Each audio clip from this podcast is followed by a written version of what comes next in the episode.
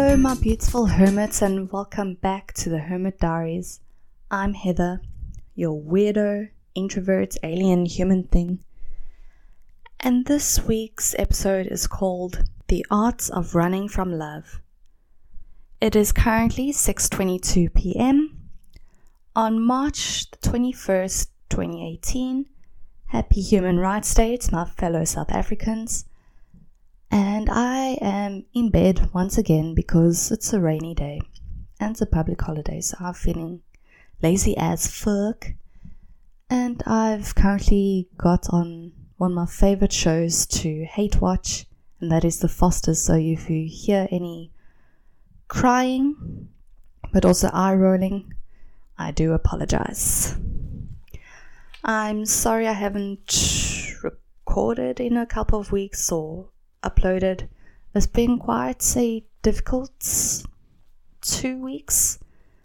Um, I'm trying to learn how to time manage, you know, um, doing two podcasts at once, plus studying, and plus, you know, having normal adult responsibilities by job searching and doing my errands and still trying to keep up with social life. So, need to learn how to do that. Um, you can find me on Instagram and Twitter at Heather McReads, and you are more than welcome to send me personal letters to my email address, which is heathermcreads at gmail.com. So, let's get right into it. We've all heard about unconditional love, right? This type of love is what you feel for your family, no matter how much you annoy each other, you still somehow love each other because you have this binding contract called life together. And unconditional love can also be expressed with pets. I don't know if you are as much of an animal person as I am, but I feel unconditional love for any animal, any pets. I mean, I always say that my cat is my favorite family member. But yeah, I really do love my cat so much. But I'm not going to be talking about unconditional love today. I'm going to be talking about the disgusting, the heartbreaking, the sappy, poetry inducing, raisins in chocolates kind of love. Romance. Honestly, I have not yet been lucky in this department. I have never even been in love. I don't know what it is, whether it's my own anxieties, insecurities, um, or maybe the kind of energy I'm putting out there isn't attracting uh, my soulmates or the right kind of people I want to be with. Um, but I've never been in love and I've never been in a proper relationship for more than three months. And by proper, I mean like that long term commitment type of romance. My first relationship, or my first boyfriend, air quotes over boyfriend, because I don't think this really counts, but we met on this chat app thing called MXit. I'm sure I'm allowed to say the name. We met on MXit and we were introduced by by a friend of mine at that stage. Yeah, we had one date, we kissed, and then continued our relationship on that chat app. So that's why I don't know if it really counts because it was more of a online relationship than know, spending time together. Um, and you know, I honestly think that at that age, I just wanted to get my first kiss over and done with, which is actually a hilarious story. Well, to me, anyways. We decided to go see a movie.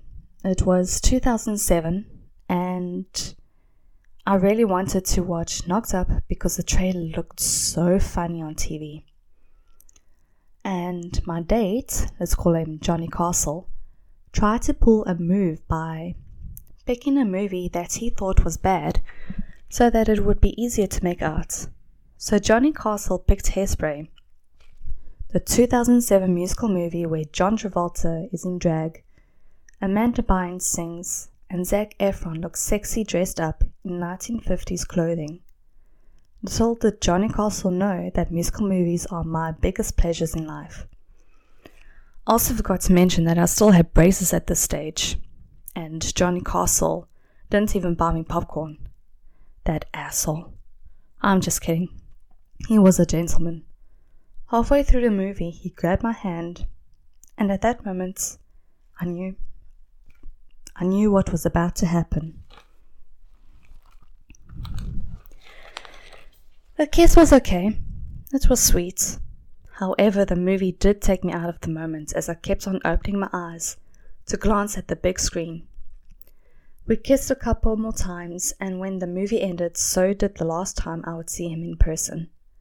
We texted a couple of times for two or three months, and then we decided to end it. Okay, so let's jump into, I think it was uh, a year and a half, into the future when I was 15. I met my first proper boyfriend. Let's call him. Hmm. Let's call him Freddie Mercury. Yes, Let's let's stick with the theme of fictional characters and actors or singers or any other celebrity. now, Freddie Mercury was a really sweet guy. We did a little bit of ballroom dancing together. And although him being Afrikaans, he just wanted to sokkie the whole time. I would say we were very compatible. Lots of chemistry between us. But him being 18 and wanting to party the whole time. And me being 15 and wanting to play Sims and watch Desperate Housewives the whole time did not end up working out since he wanted me to change and become a party person. And young girls, if you are listening to this, you should never want or if a guy asks you to change for him, don't do it. It really is a red flag. You need to be yourself, and someone needs to fall in love with who you really are. You don't need to please everyone.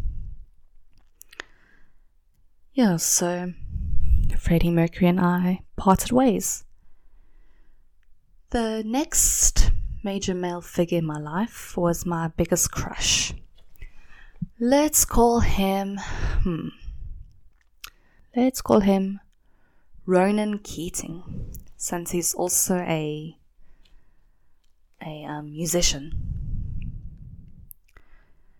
Now he was my Ronan Keating was my biggest crush in high school when I was 17. Uh, let's just say I'm super attracted to musicians, and I got drunk for the first time and told him that I was in love with him. We made out once after high school, a moment I had only dreamed about when I was 17. Again, also drunk. One of the many reasons why I don't drink anymore. But I felt nothing, and it felt awkward. We were good friends at the time. I felt like I could really open up to him. He felt like a but that was it. He felt like a friend, like a younger brother. There was no spark there. And I had the feeling that we would have never done well. So I ended it. And, well, we weren't really together. We were just making out most of the time. But, yeah. Um, I miss our friendship a lot. But yeah, we would have been very bad for each other.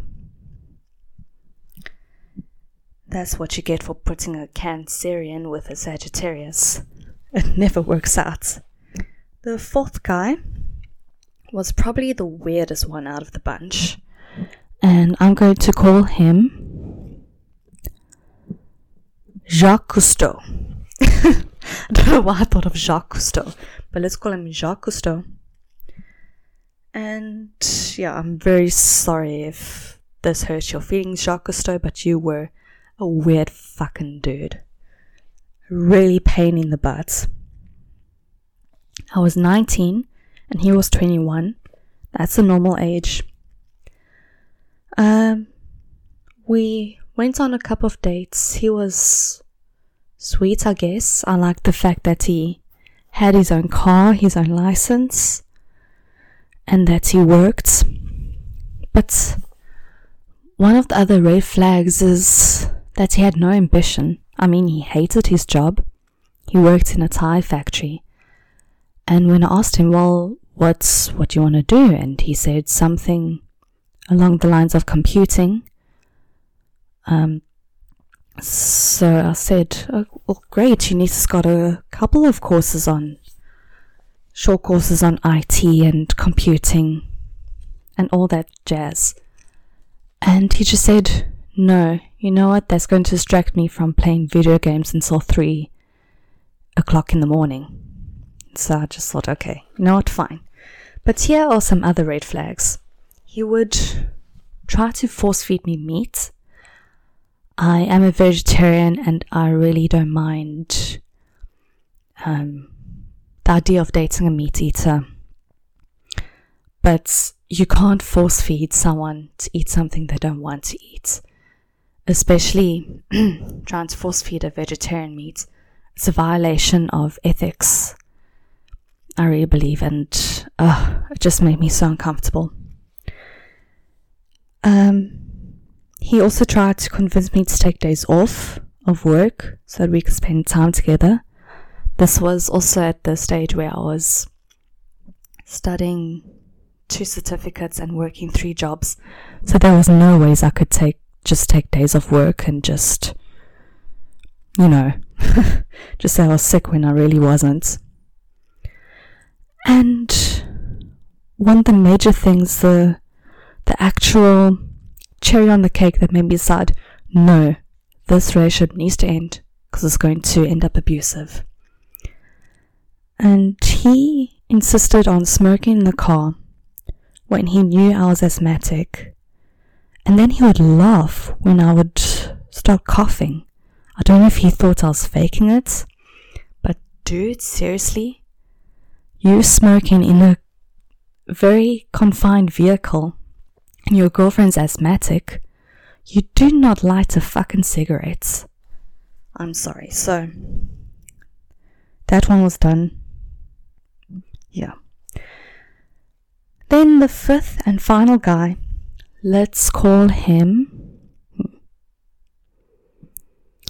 Do, do, do, Another J name. Hmm. Let's call him Jason Mraz because he was quite sweet, but there was something that was also a bit of a red flag to me. But let, let's call him Jason Mraz. This won't ruin Jason Mraz for me. Jason Mraz only came four years later, last year to be exact. Our meet cute was definitely a dream come true.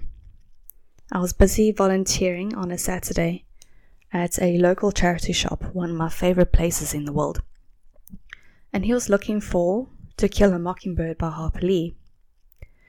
He was even into arts.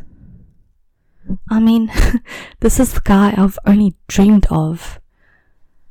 You know, a guy's walking into a bookshop, asking for a book, and he clumsily exits, which he did. He walked into a wall behind him after he asked for my number. And yeah, but then we had our first date, which was actually a really cute first date. It was, uh, we went for a walk in the botanical gardens. And he was very sweet, one of the sweetest guys I've ever dated. But on the first date, he told me something that I just couldn't shake off, and it really bothered me. And these are my opinions, so keep an open mind. But he told me something, yeah. When when we were talking about our past jobs and future ambitions, he said that his favorite job was when he used to work as a used to work on a duck farm.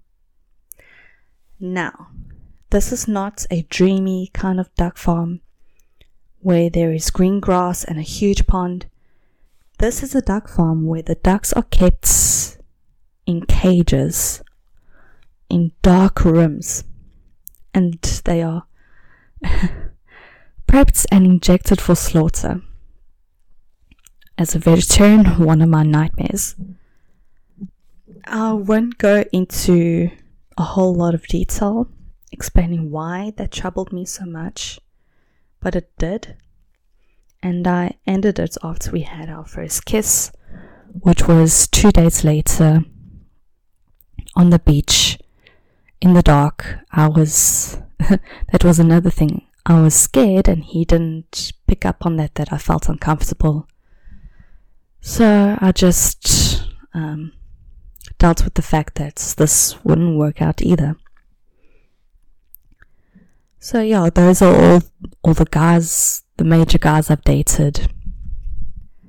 I've had other crushes, of course, but they would never go anywhere. Even one time I had a crush on this guy at the gym I was at. And he sent me a voice note the one time, and luckily, he sent me the voice note when I was at lunch with my dad, and luckily I didn't play it aloud when my dad was around because he was saying things that he he uh, because he went to another gym when there were new managements. And he said in the voice note that he misses me and my lovely bum which I thought it was cute but then I think it was a week later I saw he got a girl pregnant and ended up marrying her so you know what I'm glad I dodged that bullet Really hot guy though. I mean, wow. Portuguese god. Now, you may be thinking, wow, Heather, these aren't real reasons to break up with someone. You're just being very fussy. Well, maybe, maybe not. I don't know. All I know is that I hate confrontation. So, sometimes it is easier for me to end it than to talk it out. I. Huh.